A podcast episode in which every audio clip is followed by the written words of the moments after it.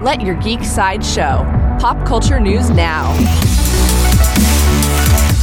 Hi, this is Andrew, and here are your pop culture headlines. Coming soon from Netflix. Netflix shared an update about The Umbrella Academy. They confirmed the release window for the final season of the show. Season 4 of The Umbrella Academy premieres on Netflix in 2024. New from Disney.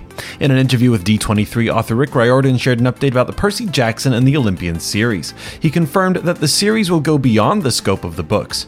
He reassured fans that Disney stuck very closely with the plot, but the series also allows us to explore more history and chemistry between characters.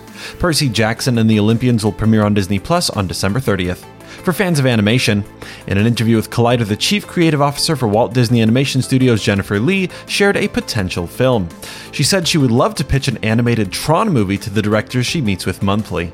There is no further news about the potential Tron animated film at this time.